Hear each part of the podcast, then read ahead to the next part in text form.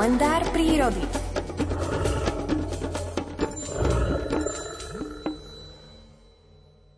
Za 30 rokov pozorovania murárikov som zažil nespočetné množstvo príhod.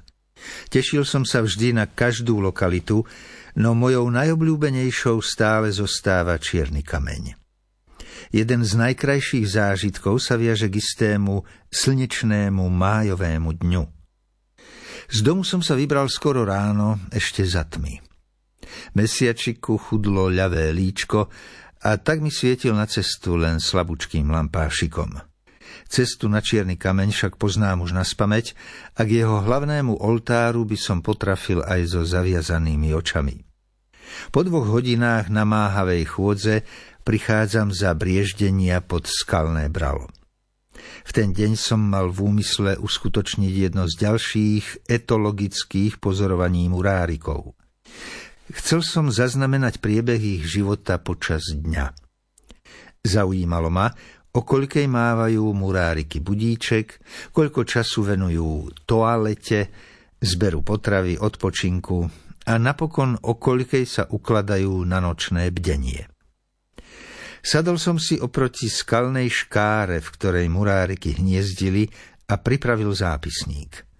Kým som čakal na prvé aktivity murárikov, nechal som sa uniesť fascinujúcou atmosférou z rodu dňa.